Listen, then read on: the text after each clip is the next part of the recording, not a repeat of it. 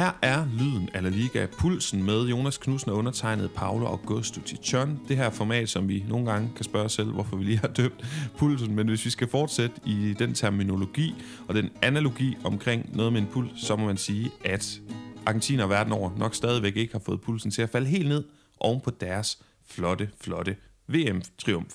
Og Jonas, bare lige for at varedeklarere først, så har jeg jo faktisk ikke set et minut af den her slutrunde. Og det er ikke for at lege moralsk overdommer.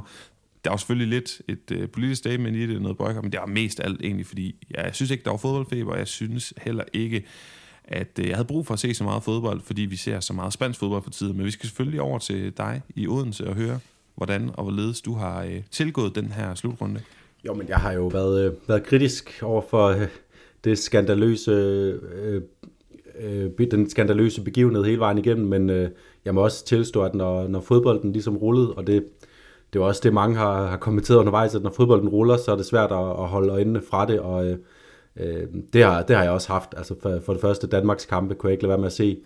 Øh, det var ikke så øh, givende. Øh, det var en, øh, lige, lige så mørkt som, som vejret udenfor.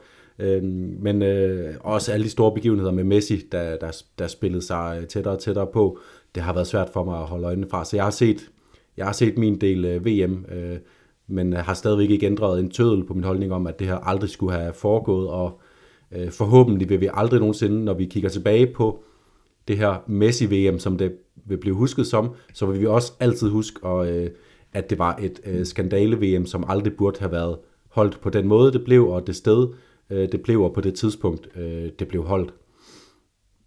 Men, kære lytter, frygt ej. Hvis I ikke har slukket endnu, fordi I ikke gider at høre mere om øh, V M og skandale, så er det altså ikke det, det skal handle om. Vi er i julehumør, Jonas og jeg. Der er ikke mange dage til juleaften. Vi er i godt humør. Vi skal have La Liga-brillerne på igen. Og selvfølgelig kommer den her snak, den her podcast, udkommer jo på bagkant af en V M-slutrunde, der er færdigspillet. Og det er svært ikke at sådan spekulere i, hvad den kan få indflydelse. Fordi som vi alle sammen ved, så har den her V M-slutrunde jo ligget midt i sæsonen. Fuldstændig ukendt i forhold til, hvordan man skal tilgå de her fodboldanalyser og spekulere ind i fremtiden og ind i rigtig mange runder, der mangler at blive færdigspillet af La Liga-sæsonen. Og Jonas, lad mig starte et oplagt sted.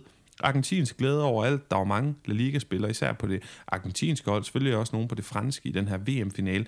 Hvad tænker du, hvis du skal spekulere lidt, hvad tænker du i forhold til, om alle de her spillere fra Sevilla, fra Atletico, hvor der var flere argentiner på holdet, tror du, at når de kommer tilbage i La Liga-lejrene rundt omkring, altså nede i Andalusien og i Madrid, vil de være fyldt op af glæde, eller vil det blive svært for dem at finde ind i det her momentum i La Liga, fordi ikke nok med, at de skal tilbage i en helt anden turnering og kontekst, så skal de jo i to hold, som selvfølgelig ligger i hver sin ende af tabellen, men der er altså en lille smule krise i Atletico Madrid, hvor det ikke går for godt, og kæmpe krise i Sevilla, hvor de ligger til nedrykning. Ja, altså det, det, jo, det har altid været et, et tema, det her med, med post-slutrunde blues, øh, og, og det er jo selv, når det har været sommerslutrunder, hvor der efterfølgende har været en, for det første en god ferie, og så en optakt med sin klub, hvor man har god tid til at spille sig ind i, i, i klubhverdagen igen. Men vi må også bare indrømme, at det her det er en helt ny situation, vi står i, at, at vi får spillet en V M-finale søndag den attende december, og så går der elleve dage præcis før bolden den ruller i, i Girona, hvor der, nu skal jeg lige huske, der er, der, der er i hvert fald en enkelt V M-spiller med Partizis, men det er Det er et ekstremt kort vindue, og især for dem, de argentinere, der nåede hele vejen til finalen, de franskmænd, der nåede hele vejen til finalen, og også selvfølgelig Luka Modric, som nåede hele vejen til den sidste spilledag, selvom det ikke var en finale, han spillede, så, så er det ekstremt øh, fysisk pres, hvis de skal øh, tilbage og så bare direkte ind i ilden, og det skal de jo, fordi Barcelona ligger to point foran Real Madrid, fjorten kampe spillet, det er en liga, der er spidset til på nuværende tidspunkt, så der er ingen af de her hold, der kan Der kan, der kan klare og ligesom skulle tone sig lidt ned og, og lige uh, tage en puster i januar. Det er full on lige fra, fra første sekund om, uh, om elleve dage, så, det, så det, er, det er virkelig svært at sige, uh, hvad vi skal forvente af de her V M-spillere. Ja, jeg er meget enig. Jonas, her hvor vi er i introsnakken til den her podcast, så synes jeg lige, inden vi dykker for meget ned i det her V M og kigger frem mod den her La Liga forårssæson. Selvfølgelig er der også et par vintermåneder tilbage, men I ved, hvad jeg mener. Den resterende del af La Liga. Inden vi begynder at kigge for meget ind i det, så skal vi lige, lige have der er et par ting på min spidsæde, vi skal ordne. Det er ved at være jul, og vi er i gavehumør her på podcasten. For det første, så har vi fem guldhold til holdet punktum d k, som vi kan udløde, og vi gerne vil udløde. Det, det kræver, det er, at de fortæller os på sociale medier under det opslag her, hvor vi promoverer, hvor vi lægger den her podcast-episode ud. Så skal I fortælle os, hvilke hold, hvilke spillere, som kan profitere af den her V M-slutrunde. Er det de hold, der har argentiner på holdet, som altså...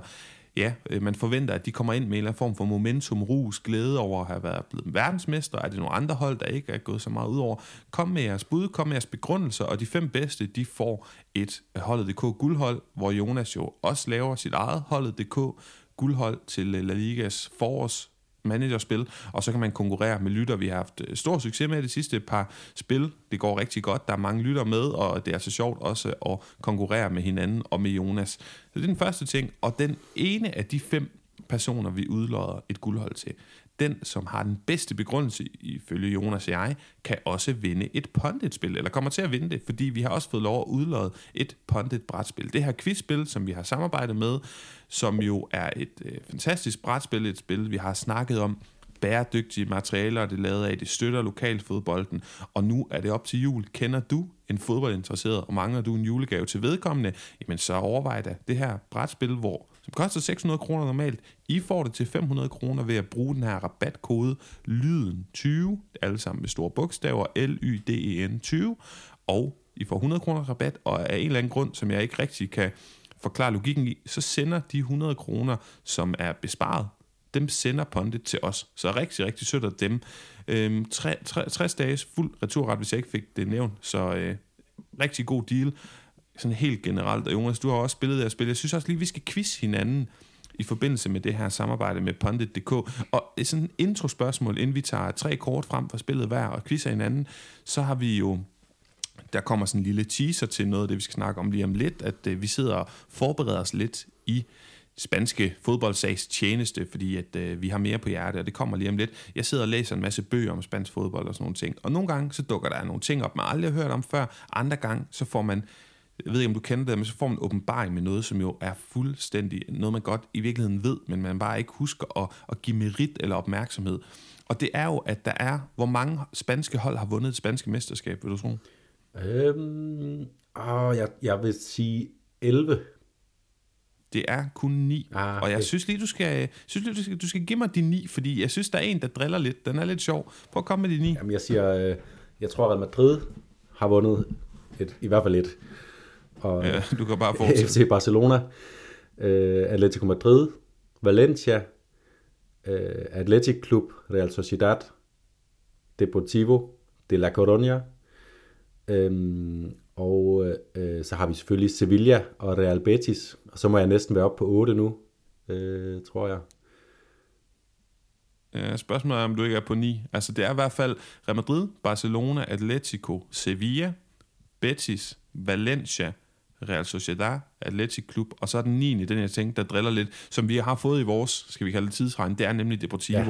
Og det synes jeg bare er sådan lidt interessant, altså otte kæmpe klubber, og så Deport, der ligger nede i, er det den tredje bedste. Men, øhm, og i øvrigt i hvert fald, Jonas, er Lionel Scaloni, som jo var træner for det argentinske landshold, er jo gammel Deportivo-spiller i deres gyldne æra, med til at vinde mesterskabet, og han er stadig, det er stadig den klub, der banker for, hans hjerte banker for, og han følger stadig tæt med i i hvordan de gør det, selvom de ligger øh, i den tredje bedste række, og ikke engang, ikke engang ligner sådan en sikker oprykker øh, i år heller. Ja, og ja, hvis jeg har læst rigtigt på de sociale medier efter den her V M-finale, så lover han faktisk, øh, umiddelbart efter at have vundet V M, at han, han siger, at jeg har lovet, at jeg vil træne det på en dag. Så spændende med det, og noget om trænernavn kommer der også lidt senere med Jonas. Lad os slutte den her del af podcasten af, den her intro med, og quiz hinanden. Hvem skal starte? Øh, jamen, du starter med at stille mig et, så kan vi køre den på skift. Fint. Denne midtbanesleder blev døbt vandbæreren af holdkammeraten Erik Cantona. Han blev den yngste kaptajn i historien til at vinde Champions League, og han er sammen med Franz Beckenbauer og Iker Casillas den eneste anfører, der har vundet Champions League, V M og E M. Og hvis du ikke har noget bud, så skal jeg nok læse lidt op om, om nogle klubber, der kan give dig et hint. Uh, er det en, der har spillet i La Liga?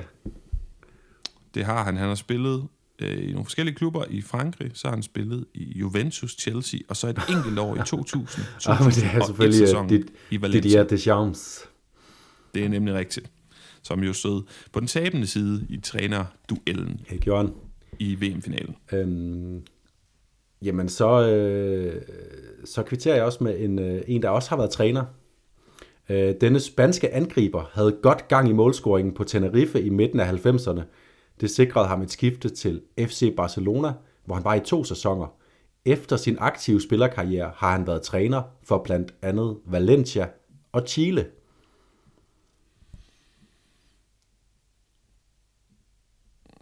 Oh, kan, kan jeg ikke lige få nogle klubber? Jeg føler, jeg har ja, den på tungen. Han spillede selvfølgelig Tenerife, som de nævnte, så han spillede i... Øh, nej, det er, jeg har simpelthen topscorerlisten fra, fra halvfems. Det er, det er ligesom den, jeg har, jeg har fået arbejde med. Øh, hvor han scorer enogtredive mål i seksoghalvfems for Tenerife foran Pedrao Mijatovic på, på, på andenpladsen. Øh, han har... Og så siger du, at han har, han har været træner. Han har været træner i Valencia og Chile. Øh, og jeg mener...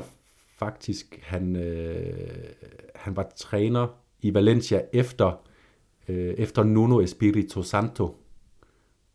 Åh, oh, så det er ham italieneren der. Er det ikke det? Nej, han er, sp- han er spansk.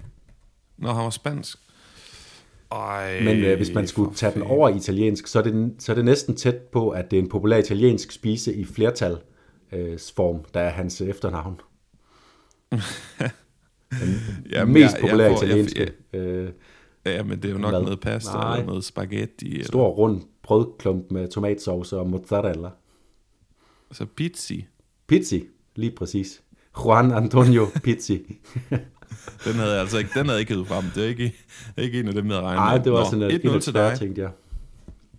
Så kommer der en her. Øh, når nu hoppede jeg forbi den her ting. Denne brasilianer blev valgt af sportsmagasinet Kicker til årets hold i Bundesligaen i to tusind, to tusind og to og to tusind og otte.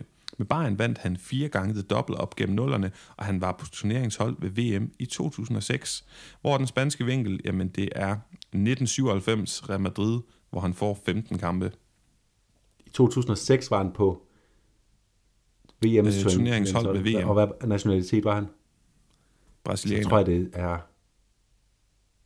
Roberto.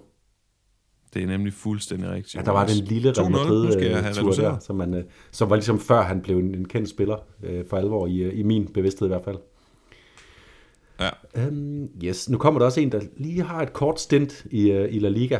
Denne bakspiller kunne gøre sig i begge sider af banen. Han vandt to mesterskaber med Juventus og et enkelt med Milan. Okay, der er simpelthen ikke mere. Må vi få en nationalitet? Uh, han er italiener. otteoghalvfems kampe for Italien. Uh, to mål fra nioghalvfems til to tusind og ti. Jamen, jeg tror, jeg har ham. Um, jeg skal bare lige huske, at jeg slår... de, der, der er de der to uh, bakspillere, som jeg altid bytter om på i Barcelona. Er det ikke Barcelona, der er ved? Det er nemlig Barcelona. Han kom til Barcelona i to tusind og seks, efter uh, Juventus ja. var blevet tvangsnedrykket til, uh, til Serie B. Jamen, det er de... Jamen, jeg ved det godt, men det, og det er lidt pinligt, men det er Zambrotta, eller så er det ham den anden, og jeg kan aldrig huske, hvem der er hvem med Zambrotta, det, det er italiener, jeg går med ham. Det er Zambrotta, der er svaret. Øh, Gian, Gianluca Zambrotta. Og ham den anden bak, er det Silvinho, jeg tænker på? Ja. Nej, det, nej, det er Belletti, som, som, som lyder italiensk, men er brasiliansk. Ja, jeg, Belletti, som har, jeg tror også, han har dobbelt øh, statsborgerskab. Øh, og så har de også haft Francesco Coco, som var en rigtig dårlig øh, venstre bakspiller i Barcelonas aller værste æra i starten af nullerne.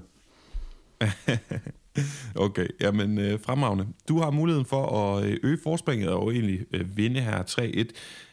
Denne mangeårige defensiv styrmand i Real Madrid vandt hele fem mesterskaber og tre Champions League-titler med den spanske kongeklub. På trods af at spille længere tilbage på banen, der var han yderst målfarlig, og han scorede enogtyve ligamål i enoghalvfems tooghalvfems, mens han en overgang også var historiens mest scorende spanske landsholdsspiller. Det må være Fernando Hierro. Det er nemlig jernmanden Fernando Hierro, og til dem, der ikke forstod den lille, ret dårlig joke, så betyder Hierro jern på spansk. Men Jonas, lad os, lad os se, som du har vundet de facto, om jeg kan komme på tre to og gøre det lidt pænere. Ja, og det er, det er også tilbage i Francesco Cocos æra. Denne hollænder blev en del af den hollandske enklave i F C Barcelona omkring årtusindeskiftet.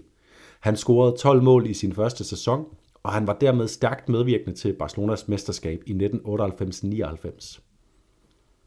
Men der er jo så mange. Altså, det er jo som at finde sand i Sahara, eller hvad man siger. Øhm. Sige, han har også haft en trænerkarriere efterfølgende, men ikke i Spanien. Men øh, han har trænet P S V, Fenerbahce og Derby County. Mm.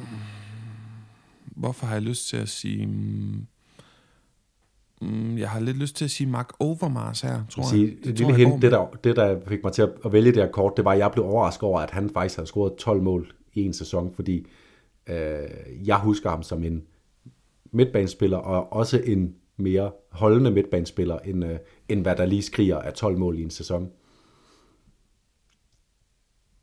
Jamen, er vi ude med Mark van Bommel så? Nej, det, det er lige før den æra. Han spiller Barcelona fra otteoghalvfems til to tusind og fire. Spiller faktisk to hundrede og fem kampe øh, og scorer enogtredive mål. Så det var også tydeligvis en freak-sæson, at han scorede de, øh, de tolv mål på en sæson. Altså så en, midt, en hollandsk midtbandesleder? Ja. Og han, øh, han kom fra P S V, og han skiftede tilbage til P S V efter Barcelona-tiden. Var det Senden? Var han der? Ja, han var der, men det er ikke ham, vi er ude efter her heller. Nej, men jeg giver op, Jonas. Du må komme med. Det er Philippe Cocu. Åh, oh, Cocu. Ja. ja, selvfølgelig, selvfølgelig. Nå, fremragende. Med det ude af, af banen, Jonas, så skal jeg lige nå at tease. Det bliver en lang intro, men skal lige nå at tease lidt for det her, fordi der er flere lyttere, der har spurgt, hvordan de kan støtte det her forhævende med den her podcast. Vi må indrømme, at vi løbet ind i noget af en bureaukratisk mur, fordi vi snakkede lidt om tier punktum d k, og det er svært, skal man have en, et nærmest C V R-nummer og en indsamlingsgodkendelse, og der er også noget mobile paybox, som er sådan lidt uklart, om vi må bruge det. Så vi er sådan gået lidt andre veje. Jeg har personligt øh, lavet et samarbejde med fodboldrejsebureauet Fodboldpakker, og jeg skal nok øh, reklamere lidt mere for det på Facebook og på Twitter på mine egne kanaler. Og øh, det er sådan, at vi laver nogle pakketure til Spanien, hvor jeg rejser med som guide og fortæller en masse ting om øh, spansk fodbold. Vi skal til Madrid, hvor at vi skal selvfølgelig forbi arbejderklubben Rayo Vallecano og på en masse lokale fanbar, de her peñas, hvor man kan øh, møde lokale fans og se en masse fodboldmemorabilia og lave en masse sjove ting, snakke om Getafes øh, zombie-borno-kampagne og alt muligt andet, men vi har jo også blevet enige om, Jonas og jeg, at vi skal prøve at kigge på, og nu, uden at, nu skal prøve at se, om vi kan sige det uden at love for meget, for vi ved ikke helt, hvor det peger hen af, eller hvor meget det bliver konkretiseret, men øh, vi kommer til også at prøve at kigge på, Jonas og jeg, og lave sådan et, et spansk fodboldoplæg eller foredrag, som vi først lige skal have lavet og sat sammen. Det er jo sådan øh, nemmere sagt end gjort, og så er tanken, at vi skal prøve at udbyde det, og det kan selvfølgelig være til alle, der er interesseret i det. Jeg tænker også, at det er oplagt at lave på gymnasier og sådan noget, men øh, der må også være lyttere i andre kontekster derude, som øh, givetvis vil være interesseret i at, at få os ud, og så skal I selvfølgelig bare, øh, når vi lige er klar med det, skal vi nok sige det, og så skal I da bare række hånden ud, Jonas. Det bliver jo sjovt, og, øh, og skulle fortælle om alle de her sjove anekdoter omkring spansk fodbold, også møde nogle af de modtagere, når vi kører den her kommunikation med spansk fodbold, i stedet for at gøre det i det her sådan lidt abstrakte univers, som er podcastverdenen. Ja, og øh, ja, netop at komme ud og, og se nogle, nogle mennesker i øjnene, og måske øh, nogle publikummer, øh, hvor der er nogen, der selvfølgelig ved meget om spansk fodbold, men måske også nogen, der ved lidt mindre om spansk fodbold, hvis man øh, hyrer os ind til en, sin lokale forening, eller øh, Øh, sit lokale bibliotek, eller øh, sin øh, firma øh, foredragsrække, eller øh, hvad man nu kunne, nu kunne finde på. Og så komme ud og, og møde nogle mennesker, der, der kan lære noget nyt om spansk fodbold, og nogen, der er nysgerrige på at lære endnu mere om øh, Johan Cruyffs betydning for spansk fodbold, og Alfredo Di Stefanos øh, øh, skifte til Barcelona, og derefter til Real Madrid, og Ladislao Kubalas øh, modvægt til Di Stefano, som aldrig blev Øh, lige så stor milepæl i fodboldhistorien, fordi at Di Stefano vandt de her øh, Europacup-titler for næsen af ham, øh, og så videre, og så videre.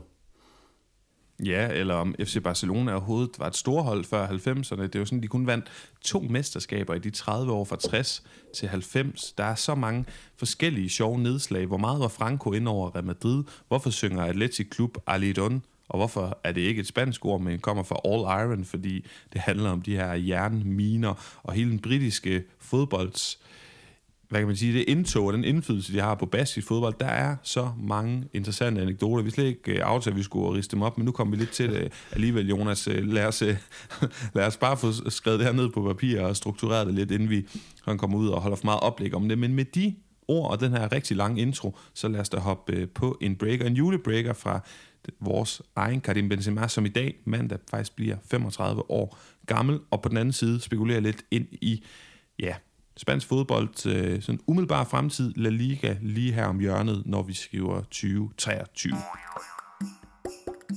Karim Benzema, Karim Benzema, Karim Benzema, Karim Benzema. Jonas, inden vi hopper til det, jeg lige har skiltet med, så synes jeg faktisk lige, vi, vi skylder lige kort og, og runde La Roja, Spaniens landsholds, sådan en situation lige nu. De gjorde det dårligt i slutrunden. Øh, ellers tror jeg, der var en fin stemning omkring Luis Enrique, gjorde det godt ved E M i tyve tyve, som blev afholdt i tyve enogtyve. En semifinale mod øh, de eventuelle vinder, eller de senere vinder, Argentina. Gjorde det også fint i hvad hedder det, Nations League, og så rigtig dårligt ved det her V M. Kæmpe kritik hjemmefra. Spanien, så er det bare det her passive boldmassage, de kører igen, og mange spørgsmålstegn omkring den gode Lucho. Det vi kan konkludere, det er, han er fortid, og U enogtyve landsholdstræneren før slutrunden, Luis de la Fuente, er blevet opgraderet og er umiddelbart, eller er nu spansk landstræner. En lille smule, hvis ikke rigtig, rigtig undervældende, hvordan man ligesom modtager det. Altså, han har ikke rigtigt navn. Han er rigtig dygtig til talenter, det er der slet ikke nogen tvivl om, men der er så mange interessante trænernavn, vi også skal spekulere i. Kunne de have en fremtid i Liga? Men først, Jonas, La Roja, lad os lige sætte et punktum for dem i tyve toogtyve. De går vel en meget mildest talt usikker fremtid i møde. Ja, det gør de, og, og det gør de jo især fordi, at den måde, de øh, crasher ud af, af den her turnering, det er, øh, det er på den måde, som øh, vil frem provokerer allermest kritik, fordi det har allerede været en kritik, øh, før at, at det skete, at de spillede den her øh, ottendedelsfinale mod øh, Marokko, hvor de spillede og spillede og spillede, og spillede indtil øjenlågene hos alle seere derude i verden, øh, stille og roligt drysset i, indtil vi kunne se øh, Marokko, og, og i virkeligheden de fleste, øh, tror jeg, glædede sig over, at Marokko øh, gik videre i den kamp, fordi det var, øh, det var tiki-taka, filosofien, det var, øh, øh, det var afleveringsfilosofien på sit værste. Det er der, hvor, at, øh, hvor der ikke er noget øh, projekt med afleveringerne længere andet end bare at, at holde fast i bolden. Og øh, det kan man jo så spørge sig selv, hvad er svaret på, hvorfor det gik, som det gjorde. Måske er det, at øh, øh, spillere som Ferran Torres, Marco Asensio og Dani Olmo trods alt ikke har Øh, har lige helt det topniveau til at kunne nedbryde en, øh, en bastant forsvarskæde, som øh, Marokko jo havde, og også viste mod andre hold øh, i, i turneringen, øh, i V M-turneringen. Øh, men det vil i hvert fald være et af de spørgsmål, man bliver nødt til at stille sig. Hvordan skal Spanien sætte en øh, offensiv sammen, som ikke kun har øh, teknik og flere, men også har gennembrudsstyrke øh, og øh, idérigdom? Fordi øh, idérigdom, det kom fra Pedri, men det kom fra Pedri for langt tilbage på banen, og derfor så, kan, så kunne Spanien øh, blive ved med at spille. Og det er de gode til, og det er jo, skal man også huske, det er stadigvæk et fundament for et landshold at kunne dominere kampe så kraftigt, men det nytter ikke noget at dominere kampe, når man ikke kan, kan afgøre dem på noget som helst tidspunkt, og end ikke være i nærheden af at afgøre dem, som var tilfældet i den her kamp, og som også vil være tilfældet i. Altså, det, det er svært at forestille sig, at man kan gå igennem fire øh, finalekampe i kommende slutrunder også, og ikke støde på det her problem igen, hvis man bliver ved med at spille på samme måde, øh, og ikke sådan have de her, øh, altså Alvaro Morata gjorde jo nogle gode ting i løbet af den her slutrunde, men hvis man ikke har bedre spillere til at, øh, at lave gennembrudene og lave chancerne. Jamen, jeg er fuldstændig enig, og Jonas, hvis jeg sådan skal prøve at rapportere fra det spanske, det jeg hører og fornemmer, så er det også, at man bare mang- man vil godt se noget nyt, man vil godt se en, en mindre revolution, og den kommer jo automatisk, fordi trænerne er ude nu, og Busquets har sagt farvel til det spanske landshold, lugter meget af, Rodri, han skal tage over der, men personligt, altså, øh, som du siger, angrebet, han mangler individuel verdensklasse. Det er slet ikke nogen tvivl om, og det kan du ikke bare opfinde, for der findes ikke en Mbappé eller en Messi i, øh, med spansk pas lige nu. Det gør der bare desværre ikke, men kom med noget nyt. Altså, jeg synes, det var interessant, da Adama Traoré, han spillede der, fordi så var der et eller andet helt anderledes at se på, og jeg siger ikke, han skal være fast starter på det spanske landshold. Jeg siger bare, man mangler noget nyt, og det kunne være interessant, i stedet for en, en, en halvforkølet angrebstrio og en halvfor, halvforkølet bak, hvad, firebakkæde. Hvorfor ikke se nogle andre typer? Hvorfor ikke se Sergio Ramos og Inigo Martinez, som, som alle angriber er pisse bange for, fordi de, de, de er lidt nogle svine? Hvorfor ikke se, at målmanden er også en lille smule øh, altså uimponerende, må man bare sige, Unai Simon. Så det bliver spændende at se, hvad for en fremtid de går i møde. Jeg tror bare ikke, den bliver særlig revolutionerende, fordi Luis de la Fuente, må man i hvert fald sige, er firmaets mand, og en mand, som man udnævner hos øh, Luis Rubiales i det spanske fodboldforbund, fordi er i hvert fald det, som alle politikerne går på ned i Spanien, at han ikke kommer til at ændre for meget, han kommer ikke til at rage uklar med nogen, han kommer ikke til at stille for mange udfordrende spørgsmål. Nej, ja, og netop øh, det er en mand, som øh, Luis Rubiales har i, i kort snor, altså det bliver nærmest øh, det, det går nærmest fra at være Luis Enriques landshold til at være øh, Rubiales landshold, altså, kan man jo frygte, fordi det netop er en, en, en man of the business, der er kommet op igennem øh, som ungdomstræner og så videre.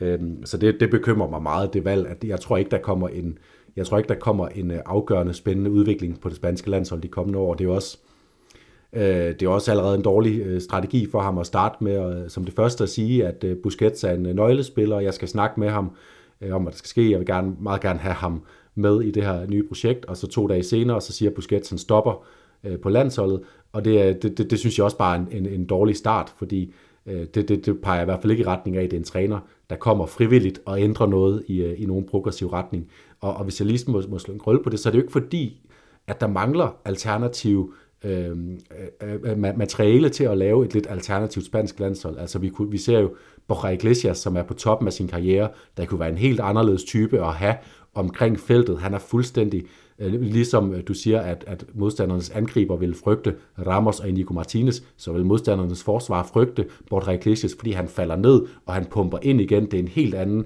tilstedeværelse end Morata for eksempel. Og vi har spillet en spiller som Oyarzabal, som så desværre har været skadet og ikke var et tema. Øh, Jeremy Pino med øh, udfordringer i støvlerne i Villarreal. Gerard Moreno, som også er en helt anden type, som ikke rigtig virkede til E M. Men der er bare der er et stort materiale at vælge imellem, og der er netop fordi der ikke er den her store stjerne, så kan man tillade sig at vælge spillere efter øh, stil og efter, hvad man gerne øh, vil, vil med sit hold. Og jeg er bare bange for, at øh, De La Fuente, han vil det samme og det samme og det samme. Ja, præcis. Og, og det kunne være interessant at se et forsvar med de der to ja, øh, mod, lidt modbydelige forsvarsspil. Det kunne være interessant at se en midtbane, selvom Pedri og Gavi er jo de mest spændende midtbanetalenter i verden. Det der er ikke være nogen tvivl om. Det kunne bare være interessant at se Thiago, Rodri, Mikel Merino, nogle andre typer, bare for at se, jamen kan vi få et lidt andet udtryk og flere store angriber i boksen. Du nævner dem, Borja Iglesias, Gerard Moreno, jeg sad og tænkte på præcis det samme. Øh, måske Iago Aspas kan lige nå et år eller to og få lidt... Øh, presset det sidste citron ud, eller det sidste juice ud af den citron. Hvem ved om, om spillere som for eksempel Brais Mendes, og du selv siger Mikel Oyarzabal, hvad, hvad ved vi? Men, men det vi i hvert fald konkluderer nu, Jonas, det er, at Luchon er fortid, og der er bare, jeg synes det var interessant, jeg så det her nye spanske medie, Relevo, der, der lavede en artikelserie, hvor de siger, prøv at se, hvor mange spanske, eller ikke spanske, spændende trænernavne, nogle af dem spanske, der er ledige på markedet, de kaldte det, altså at der er Galacticos, Der, der, går, der, går, der går rundt uden job lige nu på trænerposten. Lucho Roberto Martinez, der var spanier. Man snakker ikke så meget om, om ham i Spanien, fordi han er så engelsk i sin opdragelse. På sit C V havde det belgiske landshold, har gjort gode ting med dem, også mindre gode. Zidane går stadig ledig. Tuchel, Pochettino, der jo også har sin, hvad hedder sådan noget, vinculo, sin forbindelse til Spanien med øh, Espanyol primært. Gallardo fra, fra, hvad hedder det, argentinsk fodbold, som virkelig også er et spændende eh, navn. Marcelo Bielsa, argentiner. Rafa Benitez, der var vanvittig i Valencia. For ligesom at slutte den her landstræner-ting, Jonas, den lille blok her. Hvilke af de her navne sidder du og tænker, øj, dem gad jeg godt have tilbage til spansk fodbold. Vi må også bare øh, altså sige, Ancelotti og Xavi sidder øh, ret sikkert i sædet. Øh, Diego Simeone får nok sæsonen ud, uanset hvad. Så det er måske ikke de tre store klubber, og dermed de største af de her navne, jeg, jeg, jeg sådan ridser op, som vil være oplagte at se i spansk fodbold i løbet af foråret. Men hvem sidder du og tænker, det kunne da egentlig godt være? Øh, ja, hvem, hvem der er realistiske... Øh Ja, til en start. Ja, det, det, det er straks svært, fordi det, det jeg sådan vil sige, det var øh, øh, profiler som, altså Luis Enrique selvfølgelig, vil jeg virkelig gerne se. Det, det er nok svært at se ham tage noget øh, mindre end Barcelona, eller, ja, jeg ved ikke, ja, han, han vil nok ikke kunne komme tilbage til andet end Barcelona, som, som det er lige nu. Øh, og så Mauricio Pochettino og Thomas Tuchel, for jeg tror, de vil bringe noget ny øh, energi ind øh, på det spanske trænerbænke i nogle af de største klubber. Kunne man godt se, Uh, en af dem tager over i Atletico. Det ved jeg ikke, uh, hvis uh, Simeones tid er ved at rende ud. Og vi må også sige, at Ancelotti, vi ved ikke, hvor længe han har tænkt sig at, uh, at blive siddende. Det er ham selv, der, der bestemmer. Det har man lidt på fornemmelsen, med mindre der går noget helt galt her i, uh, i, uh, i løbet af foråret. Men, men det er i hvert fald uh, tre af de navne, jeg virkelig godt kunne tænke mig at se på en af de store uh, trænerbænke i, uh, i Spanien. Og hvem... der er så sådan som, som lidt mere underdog-træner, altså Gallardo, som du nævner, øh, kunne være spændende at, at se i det, det, er, det er igen svært at pege på, fordi øh, Valencia er, er sådan typisk det, man vil sige, at de kunne godt tage et, et frisk nyt trænernavn, men som har en, allerede en rising øh, profil, som er på vej frem til at blive et af de store navne. Men der, hvor Valencia er lige nu, der har de for det første Gattuso, og for det andet, så har de ikke et renommé, der gør, at, at de bare suger øh, spændende navne til sig øh, passé. Øh, men, øh, men det vil være sådan det friskeste navn, Rafael Benitez. Hvis jeg skulle sige noget, så skulle, jeg, så skulle han have været spansk landstræner øh, nu, for at han kunne bringe, øh, bringe et lidt nyt, øh, frisk pust til det. Øh, jeg har lidt svært ved at se, hvor han skulle, hvor han skulle tabe ind i den, øh, i den spanske liga lige nu. Men, øh... Men det, jeg sidder, jeg er fuldstændig enig i det, du siger. Det, jeg sidder og tænker, det er også, der bliver snakket meget i Spanien om, Luis Enrique kunne være et bud på den øh, kommende Atletico-træner. Og det synes jeg også kunne være spændende, fordi han også har nogle af de dyder og det temperament, som Asturiano, altså han er fra Asturien, nogle af de ting, hvor man godt kunne tænke, det kunne egentlig godt være et match. Han er jo så forhat og havde også selv Real Madrid af en eller anden grund, så man var en stor profil der engang, så det, det er også svært at se. Og så kigger man jo på de andre store klubber. Det er jo klart, at Roberto Martinez eller Pochettino kommer nok ikke til Espanyol eller Celta, med al respekt for de klubber, så det er jo sådan, jeg sidder og kigger, Villarreal vil, vil måske kunne byde ind, hvis det ikke går godt med kigges til, men ellers er det Valencia, som ikke fra ejermæssigt perspektiv måske har lyst til at poste så mange penge i noget, det kunne ellers være fantastisk og oplagt. Sevilla selvfølgelig også oplagt, og så Betis, hvor der er rygter om, Manuel Pellegrini måske kunne være kommende brasiliansk landstræner, og så der vil der måske være et hul. Men, men det er jo sådan klubber, hvor de i hvert fald som minimum har en størrelse, hvor man kan sige, at, at, at det kunne være semi-realistisk med nogen af de her navne, men jo ikke, altså, jeg tror da ikke Thomas Tuchel vil tage til Real Betis, selvom jeg vil elske. Nej, det, det tror jeg heller ikke. Og vi må heller ikke glemme øh, Sevilla, hvor, øh, hvor, hvor der ikke er noget, der, der er sikkert. Altså det, jeg tror ikke, Sampaoli han holder øh, gennem, den her, øh, gennem den her sæson, hvis jeg skal være helt ærlig. Øh, og det er jo trods alt en klub, der har, har så mange meritter og har også øh, sådan visse kræfter øh, rent økonomisk til at kunne, kunne løfte noget, selvom at den her sæson kommer til at give dem et slag på den front, i, i og med at de ikke kommer til at kvalificere sig til, til Champions League. Øhm, så så der, der kunne godt komme et, et ret stort navn, en Pochettino. Er han interesseret i at, at træne Sevilla? Det vil jeg ikke, det vil jeg ikke afvise, men jeg tror altså, vi skal op i, i, i Barcelona, Real Madrid, Atletico-klubklassen, for at det kan, det kan lokke ham til med den, med den profil, han har, har bygget op i, i europæisk fodbold. Ja, enig. Der er jo noget måske mere oplagt med et bud som Marcelo Bielsa. Men i hvert fald, Jonas, lad os lukke det kapitel om, om landstræner og så videre, og så prøv at kigge ned i det, der hundrede procent er La Liga, og den tid, vi går ind i. Til V M har Barcelona haft atten spillere til Ja, til V M, og Real Madrid har haft tretten spillere sendt ud, Atletico elleve og Sevilla ti, og ellers så følger der sådan en række spillere eller en række klubber med en fire fem stykker, og så har vi øh, hold, der har haft to eller færre spillere med til V M fra den spanske liga. Celta, Getafe, Osasuna, Valladolid, Almeria, Cádiz, Espanyol, Rayo, La Real, altså Real Sociedad, og så har Elche og Girona ikke haft nogen spillere med. Så det er sådan interessant, og det er noget af det, vi skal prøve at spekulere lidt i. Er det godt eller dårligt? Der har jo været træningskampe, der har også været lidt ferie til de her hold øh, generelt, mens V M har været spillet. Og, og så kunne jeg egentlig godt tænke mig, bare sådan helt generelt og kort, Jonas, hvis du stod som træner for et øh, tilfældigt, i hypotesen af tilfældigt ligahold, vil du så helst have mange spillere afsted, eller ikke nogen spillere afsted? Øh, jeg vil helst have, jeg vil helst have mange spillere afsted. Men jeg vil nok også helst have, at flest muligt af mine spillere, de fik gode personlige turneringer, men røg ud på et fornuftigt tidspunkt. Og der kan man sige, det er nok noget af det, Carlo Ancelotti i særdeleshed sidder og har hovedbrud med, fordi han har haft Tchouaméni, som har spillet syv kampe. Den sidste her søndag den attende december, som, som sagde elleve dage før La Liga går i gang. Luka Modric, der har spillet syv kampe, mange af dem med ekstra tid, hvor han så dog er blevet skiftet ud i nogle af dem efterhånden, fordi de gamle ben trods alt ikke har kunne spille hundrede og tyve minutter hver fjerde dag. Og det, det, er jo, det er jo, siger selv, det er to midtbanespillere, som går ud af Real Madrids fantastiske midtbane. Så, så det kommer til at give Ancelotti nogle hovedbrud, selvom at, at man kan sige, de kommer jo også med gode oplevelser, de har vundet mange kampe. Tchouaméni ender så selvfølgelig med at brænde et straffespark, som en skyde udenom mål.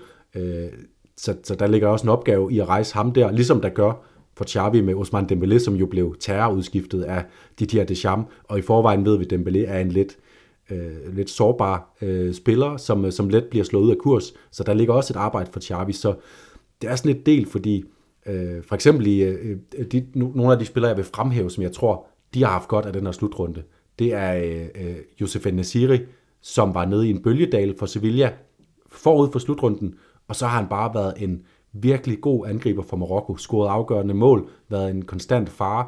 Han har fået et løft, og det tror jeg godt, han kan tage med tilbage. Og det samme kan man sige om Nahuel Molina, som fik en svær start for Atletico Madrid, rødt kort i sin debut, og så spillede han sig stille og roligt op frem mod V M-slutrunden, og så har han bare spillet en blændende V M-slutrunde, været en fantastisk øh, højre bak for, for det her Argentina-landshold.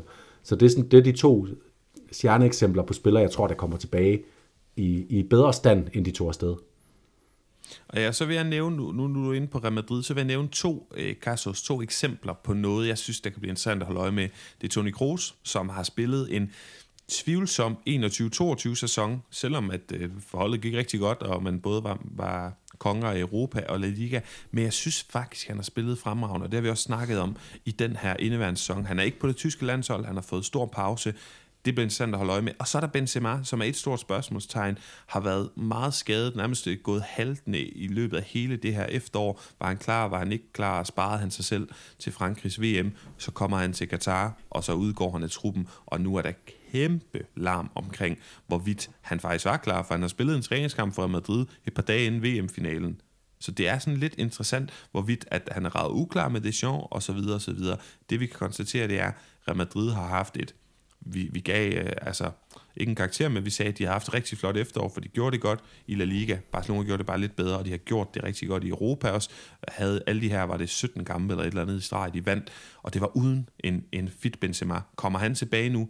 Det bliver virkelig interessant at holde øje med, for gør han det, så bliver Real Madrid endnu farligere. Ja, og det, og det, det synes jeg også er det helt store tema frem mod de her første par kampe, vi skal have omkring nytår. Benzema, altså det, Benzema bliver det store tema, og jeg tror simpelthen, øh, også som du siger, os, der har fulgt La Liga igennem efteråret, vi har godt vidst, at det her, hvis Benzema, han, han, han spillede sig igennem en V M-slutrunde og helt frem til en finale, så var det, så var det rent fighterinstinkt, fordi han har haltet, han har været øh, ude, skader i nogle perioder, øh, hvor han lige er ude to kampe, kommer tilbage to kampe, ude to kampe igen, øh, sådan det der hakkende tempo, hvor man bare kan se, at det har en mand, der presser sig til det yderste, og derfor så tror jeg, øh, at han var ikke i stand til at spille de første kampe for Frankrig. Han var skadet, øh, måtte indse, at det her, det kan ikke presse mig igennem. Nu har han haft en lille pretemporada midt i sæsonen.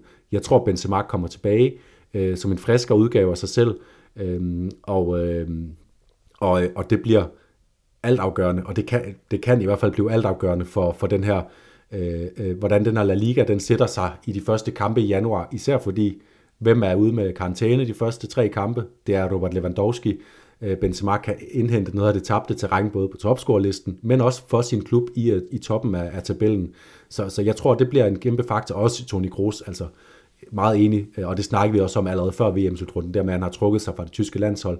Jeg sidder også lige med, med rundens hold i forhold til, ifølge en statistikside fra, fra den seneste La Liga-runde, hvor Toni Kroos ligger som runden spiller med en øh, rigtig høj vurdering efter en, efter en god afsluttende kamp. Så han er en spiller, der også kommer øh, med, øh, med det helt rigtige energiniveau. Så, så, men problemet er stadigvæk Modric og Tchouaméni ude. Det gør, det gør det bare svært for Ancelotti. Eller de er ikke ude, men de kommer med et andet energiniveau øh, end ham, og, øh, og kommer ikke til at kunne spille de første tre fire kampe bare halvfems minutter i hver. Det er, det er jeg stensikker på. Og især næsten ja. Tchouaméni er rigtig svær for, for Ancelotti at, und, øh, at undvære.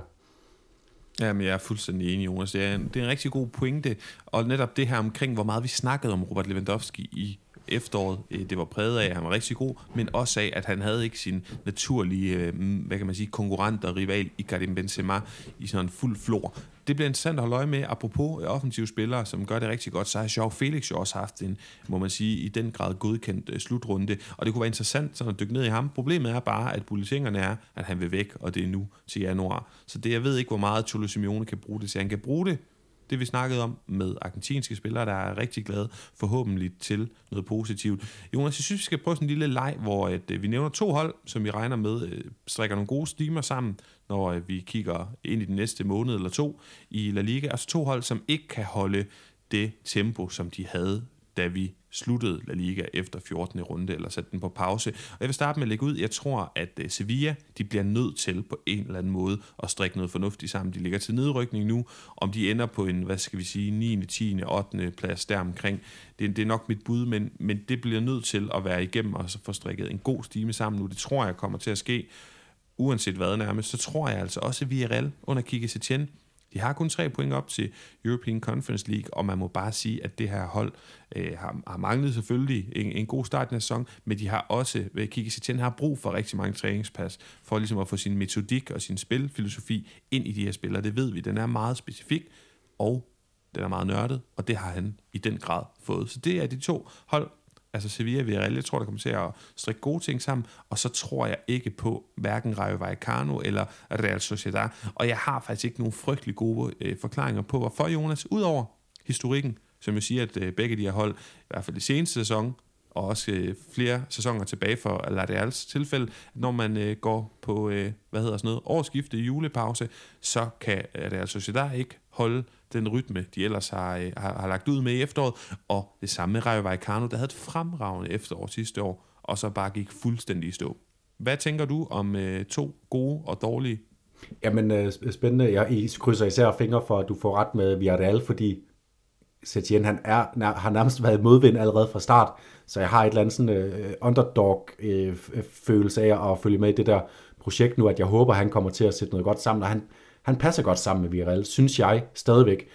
Så spørgsmålet, om der går La Roja i den, og de bare spiller og spiller foran modstandernes mål, som, som tilfældet var i hans, hans første kamp, jo, hvor han allerede fik, fik impact der. Men, men spændende, spændende bud. Jeg tror, at Getafe kommer til at sætte, sætte noget sammen. Vi havde visse forventninger til dem inden den her sæson. De har overhovedet ikke levet op til den, haft nogle forfærdelige perioder, især i, i helt i starten af sæsonen. Der var sådan lidt, øh, lidt, lidt øh, røre i den igen øh, omkring øh, slutningen af, af efteråret. Øh, Nacional kommer til, tror jeg, og, øh, og, og, og genoptage sin, sin målscoring. Øh, han er en, en, en spiller, jeg først nærmest opdagede sidste forår, at han faktisk kunne være god. Han har været sådan lidt grå mus i mange år. Jeg tror, han kommer til at have stor indflydelse her i, i, i foråret, og på, at de også spiller sig op i den, den øverste halvdel af ligaen. Så tror jeg, øh, Valencia, som du sagde, havde et lille dyk rent øh, pointmæssigt til sidst, men rent spillemæssigt synes jeg stadigvæk, de var et af de mest spændende hold, da vi efterlod La Liga, og det tror jeg, de fortsætter ind i, øh, ind i, øh, i tyve treogtyve. Jonas Musa fik, det her, øh, fik nogle fremragende kampe ved V M, hvor resten af verden fik øjnene op for ham. Det er spændende, om, de kan, om han allerede skal sælges til januar. Jeg tror først, han bliver solgt til sommer, medmindre Valencia kan strikke et bedre projekt sammen og holde på ham selvfølgelig. Det, det håber jeg selvfølgelig. Fantastisk spiller at følge. Øhm, og de har jo ikke haft øh, det store øh, lidt det store energitab øh, i den her V M-slutrunde. Guillamon kom ikke rigtig ind, Gaia kom tilbage, ligesom Benzema øh, skadet forlod, forlod han Katar, så, så, så Gattuso har haft endnu bedre tid til at få, få det her hold ind under huden. Så jeg tror, Valencia kommer til at, at tage et, øh, ja, et, et, et spring fremad igen.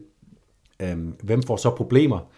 Øh, jeg, jeg er enig i, jeg tror, øh, Rayo får problemer med at holde lige så godt niveau. De har toogtyve point efter fjorten kampe.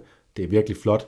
Jeg tror ikke, de falder sammen som en pandekage, men de kommer til at blive overhalet af nogle af de hold, vi snakker om her. Villarreal, Valencia, måske også, det kommer selvfølgelig til at tage noget tid, men også Sevilla, som du nævner, selvom jeg tror, at, at Sevilla, det kommer til at blive med, med neglene, at de kommer til at, til at krabbe sig op af, af tabelvæggen her. Så, så Rayo tror jeg ikke kan holde øh, momentum. Og øh, den sidste har jeg haft lidt svært ved at finde, fordi jeg har egentlig ret, ret stor tiltro til, til resten af holdene, som ikke i forvejen ligger nede i bunden øh, af ligaen. Men hvis noget, så må jeg næsten pege på, på Atletico Madrid, netop fordi der er ret meget usikkerhed omkring mange af spillerne. Rodrigo de Paul, han har løbet øh, mere end, øh, end, end hvad godt er i løbet af, af den her V M-slutrunde for, for Argentina. Øh, João Felix, der kommer til at være meget ballader omkring ham gennem hele januar, hvor Simeone skal forholde sig til ham, hvor Atletico som klub, hvor omklædningsrummet skal forholde sig til øh, den her fantastiske spiller. Er han ude? Er han inde? Øh, kan vi få ham til at blomstre? Øh, det bliver, det bliver jo et kæmpe spørgsmålstegn omkring Atletico. Og så har der bare været noget metaltræthed omkring deres, øh, deres holdsammensætning. Øh, Koke har ligget lidt fejlplaceret i forhold til, hvor han er bedst. Øh, Simeone har ikke rigtig fundet melodien. Jeg håber et eller andet sted, han har, han har kunne bruge pausen på og, og tænke sig godt om, men det peger bare af, at de, de kommer til at de kommer, ikke, de kommer i hvert fald ikke til at hoppe fremad i tabellen øh, lige med det første. Jeg synes, det er virkelig interessant, at, altså fordi Valencia og Getafe som bud på, der går, der går fremad, det er virkelig måske de to første bud, jeg vil sige på, ja, hold jeg ikke tror på, der går fremad. Så det bliver virkelig interessant at, at holde øje med, Jonas. Jeg, jeg, jeg nåede lige, og, eller nåede ikke lige at få sagt omkring La Real, at der er jo også det her med europæisk forpligtelse. Der kommer også en Copa del Rey, der skal tage i gang. Også interessant. Uh, Betis og Valencia, de skal ud og spille Supercopa de España også uh, inden for de, de kommende uger og måneder. Så det bliver interessant, og det er altså også nogle ting, man kan spekulere i. Jeg kunne også godt lige tænke mig kort, kort at kigge på, hvem var inde i rigtig... Uh, ja, i forhold til steamer. Uh, sidst vi var i gang, uh, Valencia, Villarreal, Betis, Atletico, Athletic Club og La Real, alle sammen det vi godt kan kalde tophold, subtophold, de var faktisk i nogle ret dårlige stimer senest i La Liga, med kun to ud af fem sejre de seneste kampe. Og det synes jeg er interessant, fordi er det også det her med at spekulere i, om V M kommer på et tidspunkt, hvor det er godt at få afbrudt en dårlig stime, og, og, og, og sådan tænke på ny og kunne distancere sig fra det, eller som for eksempel Girona, der var inde i en god stime. Jeg tror også, de kommer til at falde nu, fordi de skulle ikke, men altså fra deres perspektiv skulle man ikke være stoppet der, de skulle have blevet ved, og, og det er sådan det der, man kan genfinde det momentum, eller for de hold, der ikke var inde i godt momentum, og man kan distancere sig fra det. Jonas, oprykkerne gjorde det rigtig, rigtig godt, det er en af de gode historier, både selvfølgelig Almeria, Girona og øh, Valladolid. Jeg tror mest på, at Valladolid kan, kan holde det her tempo, selvfølgelig også Almeria, altså de er jo alle tre spændende, men jeg tror virkelig ikke, Girona kan. Har du sådan øh, nogle overvejelser omkring de her tre oprykker, kan de fortsætte? Jeg tror, jeg tror ikke, Almeria kan. Jeg synes, der mangler noget, noget form, noget struktur på deres hold. De har nogle spændende individuelle spillere. Ramazani, som vi nærmest har, har klemt, klemt igen, selvom han fik den her kickstart med en fantastisk kamp mod, mod Real Madrid. Men uh, Almeria tror jeg ikke kan holde den. Girona har jeg lidt mere tiltro til end dig, for jeg synes netop, de har, de har et, et koncept, man bare kan genkende fra kamp til kamp. Og uanset om de spiller mod Real Madrid, eller om de spiller mod Elche, så er det det samme, de prøver på, og jo også på det seneste er lykkedes med. Real Valladolid har jeg jo hele tiden haft et godt øje til, og jeg tror også, de kommer til fortsat at være, de kommer ikke til at eksplodere mellem hænderne på os. Det er også derfor, jeg ikke valgte dem som, som, som, som, som, som et af mine to hold lige før, men de kommer til at hente stabilt med point, Som, som sådan en konstant gennem sæsonen, øh, det, det, er, det er ret overbevist om, og de har jo også en, en god oplevelse med fra V M-slutrunden, El Yamik ned fra, fra midterforsvaret, som startede med at være reserve for Marokko, og så kom han ind og var en, en, en, nærmest en profil for dem øh, nede i deres, deres midterforsvar, øh, var ved at score på et saksespark på et tidspunkt.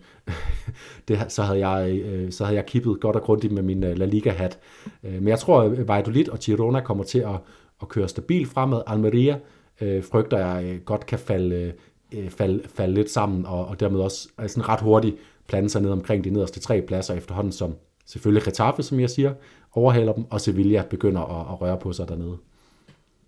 Det var sådan lidt løst og fast omkring nogle nedslagspunkter. Vi havde overvejelser omkring, hvordan holdene går ind i, øh, ja, i resten, i den resterende del af La Liga-sæson, og vi kunne nævne mange flere hold. Osasuna, Athletic Club, begge to baskiske klubber, i hvert fald øh, Athletic Club og Osasuna, sådan baskisk i forhold til, hvilken definition man tager, og følger øh, hold, som har været gode historier i, i de første fjorten spillerunder. Det også bliver interessant at kigge. Cardis, som jo har vundet over Manchester United, hvis ikke jeg så helt forkert, og fik, øh, jeg glemte selvfølgelig at pusse mine briller, men jeg tror, de vandt over Manchester United i en træningskamp, så det kan det også være, at de lige pludselig kommer i spil til de Champions League-pladser, der jo er i La Liga. Vi må se, Jonas, men vi kunne fortsætte sådan her i flere timer. Jeg synes, vi skal prøve at stoppe her, og så se tilbage på spisesedlen og dagsordenen. Hvad er der tilbage? Vi skal have snakket om øh, et... et hold, du har sat, et standardhold ind på holdet punktum d k til de af lytterne, som har lyst til at dyste med derinde. Så det har vi gjort tidligere, sat sådan et inspirationshold. Og det har du øh, sat, og det kunne jeg egentlig godt tænke mig at høre. Hvad, hvad er det for nogle spillere? elleve udvalgte, du har valgt der? Ja, det er vigtigt at sige, det, vi, vi laver jo selvfølgelig en, en lyden af La Liga, Liga, som man kan melde sig til med sit holdet-hold, hvor man kan konkurrere mod øh, det her hold, som er, et, øh, som er et, et fast hold, jeg sætter nu, og som kommer til at stå urørt hen igennem hele perioden. Derudover har jeg ved siden af mit eget øh, guldhold, som jeg laver løbende udskifter på, og hvor jeg prøver at gå efter at vinde. Det gik ikke så godt i, i efteråret, som jeg kunne håbe på. Jeg fik en dårlig start, men fik dog kæmpet mig op i øh, top halvtreds i vores egen pulje. så, så stor cadeau til mig der.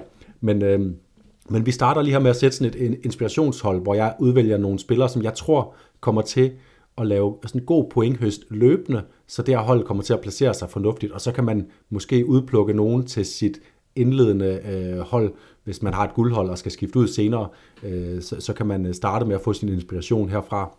Øh, og øh, skal jeg ikke bare fyr... Jeg skal lige huske at sige, øh, vi gjorde jo også det her øh, inden øh, efterårssæsonen, og der, der skete jo det, at Pavis Estupiñán, som var udvalgt til holdet, han blev solgt. Så der gik jeg altså ind og lavede en udskiftning, og det gør jeg også med det her hold. Vi har jo et januar-transfervindue foran os, så hvis nogen bliver solgt, så, så laver jeg lige en, en udskiftning på den plads, en til en. Men øh, skal, jeg bare, øh, skal jeg bare præsentere for, for min inspiration?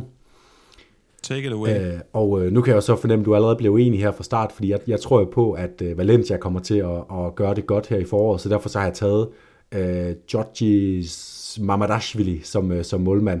Han er en målmand, der har mange redninger, og øh, så er han også en, øh, en, en målmand, der står for et hold, jeg tror kommer til at lave nogle, nogle clean sheets. Og hvis vi så fortsætter op i min trebakkæde, så har jeg også taget Okogiamon, og det har jeg, fordi han er billig, koster tre komma fem millioner. Han er øh, kategoriseret som forsvarsspiller, men spiller for Gattuso primært på den øh, holdende midtbaneposition, hvorfra han har lavet fire fem oplæg. Den her sæson ligger højt op på, på assistlisten, så det er altså gode point at hente på en, en forsvarsspiller, der blander sig helt frem i banen. Og så øh, den, den næste, det var så slut for Valencia-spillere, bare roligt, øh, to styk der. Øhm, og så går jeg til øh, Osasuna, som er et hold, jeg også øh, tror kommer til at, at, at, at lande i, i top ti, hvor de også ligger nu.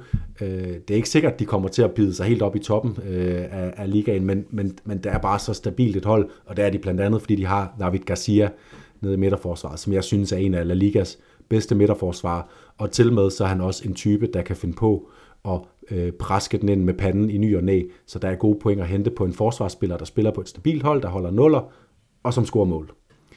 Og den sidste... Øh, Jeg er sikker på, at der er nogen, der vil være uenige i, og nogen, der vil bifalde stort, nemlig Dani Carvajal.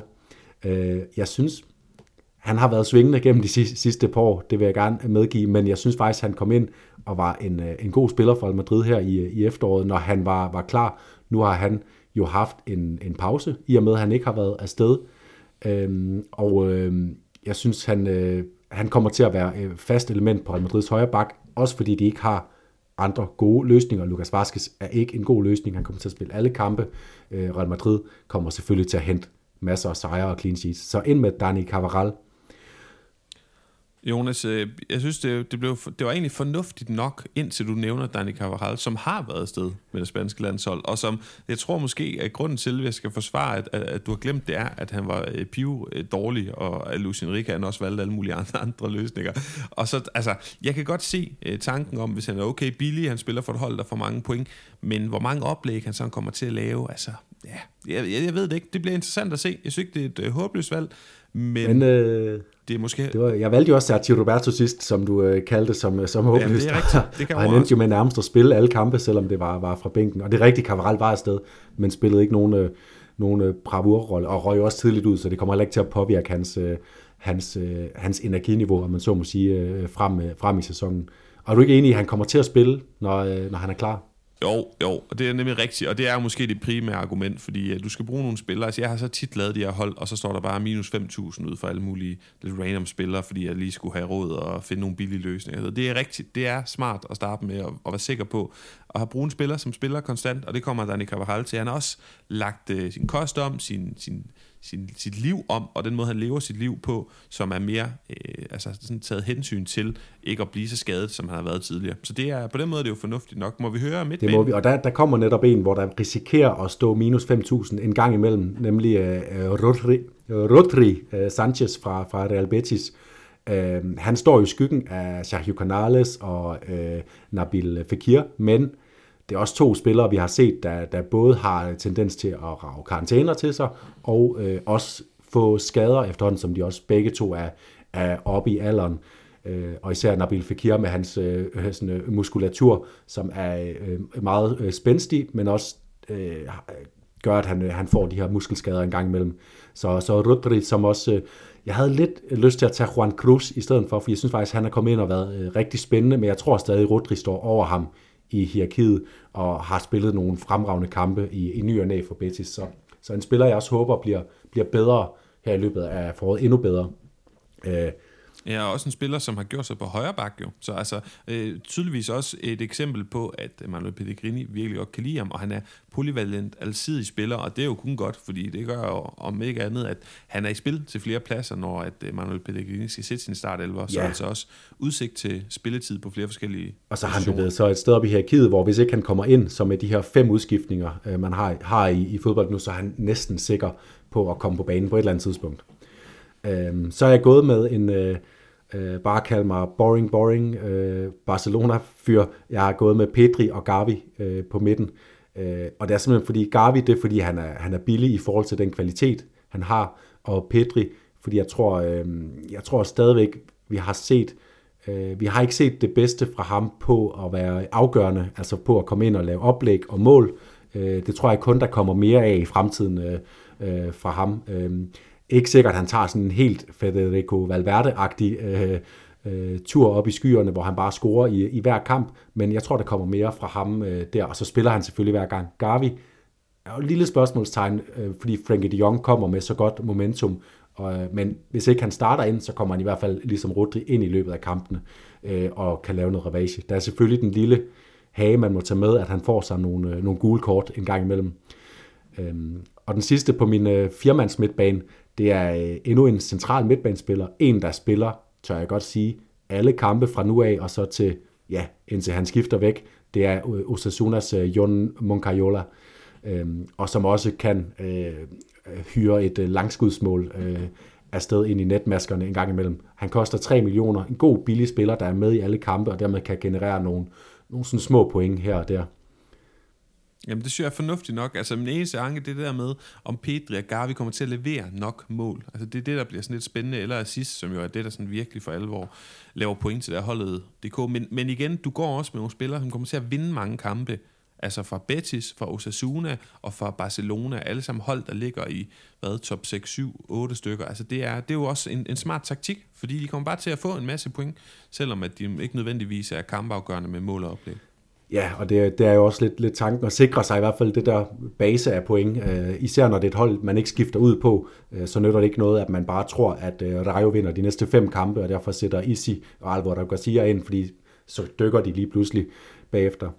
Øh, men med det, så har jeg også talt mig frem til det mest interessante valg, valget, man skal foretage sig, når man skal sætte sit øh, holdet, øh, La Liga, holdet D K-hold, øh, Karim Benzema eller Robert Lewandowski. Øhm, ja, jeg tror, jeg tror, du er gået med Karim. Det er jeg nemlig. Jeg startede det her. Jeg startede mit, min øh, holdsættelse øh, med at, at sætte Lewandowski på som den første, og så bevægede jeg mig dernedad. Øh, men så ombestemte jeg mig, og det gjorde jeg af flere årsager. For det første, det vi snakkede om før, øh, jeg sagde med, at Benzema, nu har han fået en lille prætemporada. Øh, Lewandowski kommer jo fra et V M, hvor han javel er røget ud øh, tidligt, men også men sådan lidt skuffende aura omkring sig. Han brændte et straffe, og var, han var ikke rigtig den afgørende figur, øh, Polen kunne have, kunne have håbet på. Og så har han selvfølgelig karantæne i de første tre kampe, hvilket er jo øh, er, øh, det er mange point, man går klip af, fordi det er ens anførerspiller, øh, som går klip af tre kampe, hvor han bare står og trækker minus fem tusind. Og Benzema, han er to millioner billigere end Lewandowski, hvilket jeg synes er... så synes jeg næsten, man kan snakke om, at man til ti millioner får Karim Benzema til spotpris. Og jeg tror, at han kommer tilbage til sit, øh, sit øh, big game, hvor han nærmest er garanti for, hvis ikke mål hver kamp, så i hvert fald enten mål eller øh, assist hver eneste gang, han spiller. Jamen enig, Jonas, og så ja, det er jo også det med assist, hvor han jo er garant ikke for lige så mange mål som Lewandowski, men mange assist. Så jeg synes også, det er interessant, det her. Og så er det jo også bare, der er også noget naturlov i, kan, kan Lewandowski blive ved med så naturstridige statistik og bare score hele tiden, hvor at Benzema mangler, mangler noget på konto, noget revanche og noget omkring at vende i momentum. Jeg kan godt se logikken i det, men jeg vil stadig altså en skyde på, at Robert Lewandowski bliver topscorer. I øvrigt også, at Barcelona bliver mester, som, som jeg jo sagde, sammen med Morten Brun før sæsonen. Men lad os komme til det lige om lidt, Jonas. Vi mangler, vi mangler to angriber, hvis min hovedregning... Vi mangler to angriber, og den ene, der, der, der har jeg gået med en Betis-angriber, øh, som koster tre millioner, og det synes jeg er, det er den største spot-handel, jeg har fundet til det hold, nemlig Luis Enrique, som, øh, som havde, har brugt lidt tid på at komme i gang efter sit, øh, sit skifte til Betis, men øh, frem mod den her øh, V M-pause, der synes jeg faktisk, at han er begyndt at, at røre rigtig godt på sig, og jeg tror, han kommer til at, at bide sig ind nu som en, en fast starter hver gang, og også en, der, der kan bidrage med både mål og assist, og om ikke andet i hvert fald, så laver han masser af løjer, udfordrer, øh, gør tingene farlige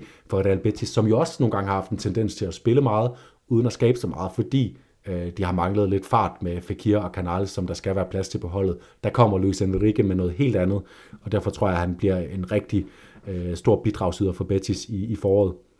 Og en sidste, som den sidste spiller, jeg valgte, var også en kæmpe bombe, lige inden, øh, inden, øh, inden vi gik på, på pause, nemlig øh, Athletic Clubs øh, nye nier, øh, Gurutheta, som øh, havde scoret... Øh, lige pludselig scorede mål i bunker, sådan i to portioner hen over øh, efterårssæsonen, så var han ude, fordi det var som om, øh, at Valverde ikke helt havde tiltro til, at han var den nye nier, han er. Jeg synes, det han har vist, den måde, han har scoret sine mål på, det har, det har vist mig, at han er en ægte nier, en fox in the box, der kan score på alle mulige måder. Øhm, og det eneste, han, det eneste spørgsmålstegn, der er, det er, om, om, han, om vi er sikre på, at han har det niveau til at gøre det øh, permanent over en lang periode. Jeg tror, at med det afsæt, han fik ind i den her pause, så kommer han ud, og for det første, så får han chancen øh, i de første kampe, øh, og for det andet, så tror jeg faktisk, at han har det, der skal til, og vi skal bare huske, det er Athletic Club-hold, det er virkelig blevet et hold, der skaber chancer. Øh, Nico Williams, Berenguer, Muniain, der er øh, Iñaki Williams, der er fantastisk dynamik øh, i det her hold, øh, så, så der kommer masser af situationer, hvor han kan bringe sine fox-in-the-box-evner øh, på spil.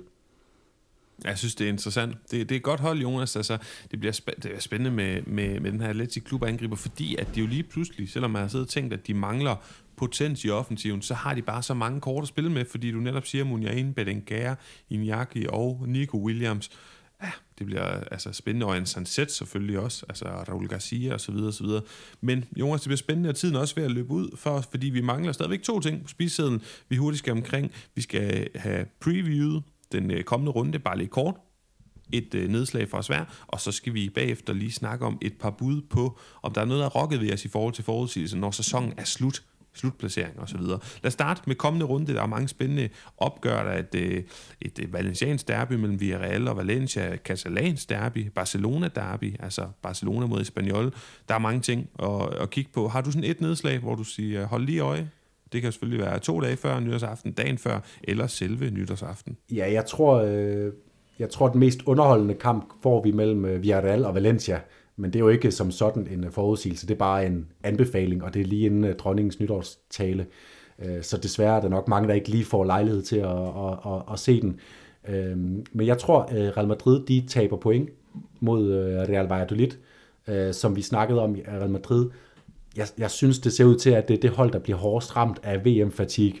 Øh, jeg har svært ved at forestille mig, at hverken Modric eller Tchouaméni kommer til at starte ind i den her kamp, og det kommer til, øh, ja, jeg tror ingen af dem kommer til at starte ind, og det, det, det gør altså, at Real Madrids midtbane, den bliver, den bliver sårbar. Det er Toni, der hænger rigtig meget på Toni Kroos' hat lige pludselig, og Real Valladolid, øh, vi har set dem øh, være rigtig onde mod blandt andet La Real på deres, på deres hjemmebane i øh, I, i Kastilien, så jeg tror at også, de kommer til at gøre livet surt for Real Madrid, der kommer til at starte øh, foråret med at tabe point. Jeg vil så også sige, at jeg har sådan en lille idé om, Barcelona måske også kunne tabe point. Jeg er ikke helt lige så sikker, så derfor så vælger jeg den her, øh, den her forudsigelse til, til den kommende runde. Jamen meget i tråd med det, du siger, så har jeg kigget på Atletico Madrid mod Elche, Valladolid, Real Madrid, Barcelona, Espanyol. To af vores sædvanlige tre store hold kommer til at tage point. Det er min forudsigelse, og så har jeg garderet mig lidt, fordi jeg siger ikke så meget, og så må vi se, om hvilke to af dem det er. Men jeg sidder nemlig fuldstændig som dig, og så kigger Barcelona, Espanyol. Au, au, au. Espanyol kunne have haft Martin Brathwaite med til V M. Barcelona fuldstændig decimeret hold. Og så altså også Atletico Madrid, Elche, hvor jeg godt kunne se bumproppen Elche, der har haft rigtig meget tid. rigtig meget tid på trænerbænken, eller hvad hedder det, på, på i træningspassene, for ligesom at kunne, at kunne komme det her øh, altså problem til livs og, og forbedre sig. Så det, jeg tror, jeg tror godt, to af de her tre hold kunne få problemer. Ja, det synes jeg er interessant. Jeg, jeg tror ikke, at Atletico øh, øh, mister mod Elche, så, du, øh, så, så, så jeg er ude i, at du, så skal du have succes med både Real Madrid og Barcelona på en gang, men det synes jeg heller ikke er, er urealistisk. Og en ting, vi, der bakker det op, hvis jeg lige skal bakke dit bud op, som vi ikke lige fik snakket om, det er det her med Barcelonas øh, fronttrio. De er uden Lewandowski, det ved vi. Men hvad er det for, nogle, øh, hvad, hvad er det for en tilstand, deres fronttrio kommer i? Altså Dembélé, han blev terrorudskiftet den attende december i en V M-finale fem minutter før pausen. Den potentielt største dag i hans karriere blev fuldstændig øh, sort og formørket, fordi han blev udpeget som en synder.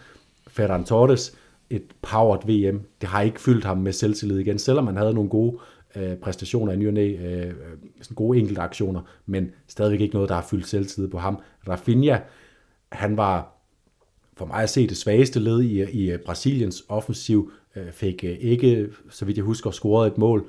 Øh, og så er der Memphis Depay, som kom tilbage fra en skade. Han så faktisk god ud for Holland, og det kan være, at han faktisk skal ind og spille en rolle nu, når Lewandowski er ude, men der er så mange spørgsmålstegn om, hvordan Barcelona skal, øh, skal skabe chancer, og eller, det har de selvfølgelig Pedri til, men hvordan de skal eksekvere på chancerne, hvordan de skal få, øh, få brudt øh, Espanyol ned helt øh, på den sidste tredjedel. Så, så det, det bakker i hvert fald dit, dit bud op, synes jeg. Jonas, sidst, og, og ikke mindst, der skal vi ligesom lige komme med forudsæt, eller forudsigelse frem mod ja, slutningen eller liga, som jo ligger langt fremme i kalenderen. Jeg tror stadig, Barcelona bliver mestre, og jeg tror, top fire udover Barcelona hedder Real Madrid, Atletico Madrid, og så håber og tror jeg så meget på Athletic Club, de kan fortsætte. De har ikke de europæiske forstyrrelser, som La Real har, og La Real, som jeg sagde tidligere, har sådan en historik med at dykke i foråret de seneste par år. Så tror jeg, at Betis og Real Sociedad kommer i Europa League, og kan Osasuna gøre det mod Villarreal? Jeg tror det ikke. Jeg tror, Villarreal kommer til at få den her European Conference League plads, som de har fået på det seneste syvende pladsen. Og nedrykker, jamen jeg peger på Girona, så peger jeg på Elche, og så peger jeg altså på Cardis. Hvem har du? Jamen, øh, jeg tror også, at det her Barcelona-Real Madrid-race, det bliver, det bliver tæt til det sidste. De kommer til, jeg tror ikke, Barcelona kommer til at ligge nummer et hele vejen. Jeg tror, øh, Lewandowski-effekten, øh, det her med, øh, de har den her fantastiske midtbane, som også er friskere øh, end, end Real Madrid stadigvæk. Øh, det tror jeg kommer til at gøre, at Barcelona også tager, øh, tager mesterskabet. Øh, Real Madrid selvfølgelig på andenpladsen. Så har jeg jo lige sagt, at Atletico kommer til at være et af de hold, der dykker her i, i starten af, af foråret. Derfor så tror jeg heller ikke, det er sikkert, at de kommer i top fire. Jeg tror, at Athletic Club tager en top fire-plads. Nu, nu bøjer jeg mig i stødet for din forudsigelse inden, inden sæsonen, Paolo. De ser bare så spændende ud. Så tror jeg, at Real Betis er det hold, der kommer til at, at ligge på fjerdepladsen inden sidste spillerunde. Og så kommer Atletico til at være i gang med et eller andet form for, for comeback op i tabellen. Jeg tror, at Real Betis tager den. Jeg tror, at Atletico de klipper Champions League-kvalifikationen i år. Øh, og så har vi så Atletico, der ender på femtepladsen. Øh, og så La Real øh, holder sig selvfølgelig også i top seks. Det har de for vane at gøre. Det, det, de er for gode til at, at, at dumpe længere ned. Og så er det det samme spørgsmål, som du står med. Er det Osasuna, eller er det Villarreal, eller er det Valencia, eller er det Sevilla med et eller andet mirakel forår, der tager den her syvende plads og den... Ja, for, for nogle af de her klubber tvivlsomme ære at spille Conference League. Jeg tror, vi er der øh, på, på linje med dig. Øh, de, de snupper den til, til syvende og sidst. Og, og nedrykker Elche, Cardis, Girona, sagde jeg. Elche, Elche og Cardis er jeg øh, fuldstændig øh, sikker på, at, øh, at du får ret i. Øh, der, der er ingen vej op for dem, selvom Cardis ligger øh, tæt på de andre hold. Og så tror jeg, som, som jeg sagde, da vi snakkede om øh, oprykkerne, Almeria er det hold, der får sværest ved det. Jeg tror, at de kommer til at dykke ned under øh, Getafe, Espanyol, Celta Vigo og Sevilla, som ligger under dem nu. Jamen, fremragende. Så er det jo afgjort, Jonas. Så kommer vi også vidt omkring i dag. Til sidst, der, jeg ved ikke, om du har en sidste pointe, inden jeg runder det hele af? Øhm, nej, det er bare, det, det er faktisk, når jeg lige sådan sidder og kigger på de hold, jeg lige ramser op, der ligger bag Almeria, Sevilla, Celta Vigo, Espanyol, Getafe. Det, det, hvis ikke vi får ret i vores forudsigelser om, hvem der, hvem der rykker ned, at det bliver, du sagde Girona, jeg sagde Almeria, ud over de to, som vi har som, som sikre kort, så kan det altså godt være, at vi får en, en, en spids nedrykker. Altså, hvis Celta, eller Sevilla, eller Espanyol, eller Getafe øh, rykker ned, så er, det, så, så er det bemærkelsesværdigt, synes jeg. Jeg er meget enig. Det sidste, jeg vil sige herfra, er selvfølgelig tak, fordi I lyttede med. Så vil jeg også sige igen, øh, som jeg øh, lavede noget larm op for øverst, tjek øh, fodboldpakker punktum d k ud øh, på Facebook, hvor I kan følge dem og se mere til det samarbejde, jeg har lavet med dem. Og så håber jeg da, vi skal ud og rejse til spanske himmelstrøg og se en masse fodbold sammen. Og samtidig, samtidig så kan man øh, tilmelde sig deres nyhedsbrev, hvor man kan få mere af de her ting gratis i sin inbox. Helt uforpligtende. Og vigtigst af alt, Jonas, så vi er selvfølgelig tilbage snart, og hvis I har lyst til at gøre jeres, hinandens, en I kender, og øh, Jonas er min jul lidt sødere, så kig på Pundit. Det her brætspil, som altså er fedt og ikke er et eller andet random, vi har fundet på, det er et etableret, kendt og rigtig godt brætspil, og vi er ekstremt taknemmelige for, at de vil øh, indgå det her partnerskab med os og hjælpe os lidt økonomisk. Så køb dig det her spil. Brug den her kode lyden tyve, L Y D E N i store bogstaver, to og nul. Bagefter I får hundrede kroner rabat. Der er kun gode ting at sige om det her brætspil, og så støtter I samtidig også. I kan nå det endnu, kære lytter, i dag og i morgen, så når den at komme til juleaften. Og hvis I er ligesom mig, ikke helt har styr på det her gaveræs endnu, så køb da det her fede brætspil. Masser af gode stunder omkring det. Hyg jer med det, giv os feedback. Vi kan se, der er mange af lytterne, der allerede der har brugt den rabatkode. Fortæl os, hvad I synes om det her spil, så vi kan få udbredt det til andre, der ikke kender det, men sidder og mangler noget at hygge sig med sine fodboldinteresserede venner om. Og så håber jeg for øvrigt, I får en fremragende jul. Jeg håber, der kommer til at ligge en masse pakker med et, et form for spansk fodboldtema omkring og under jeres øh, juletræer. Og så ses vi på den anden side. Feliz Navidad!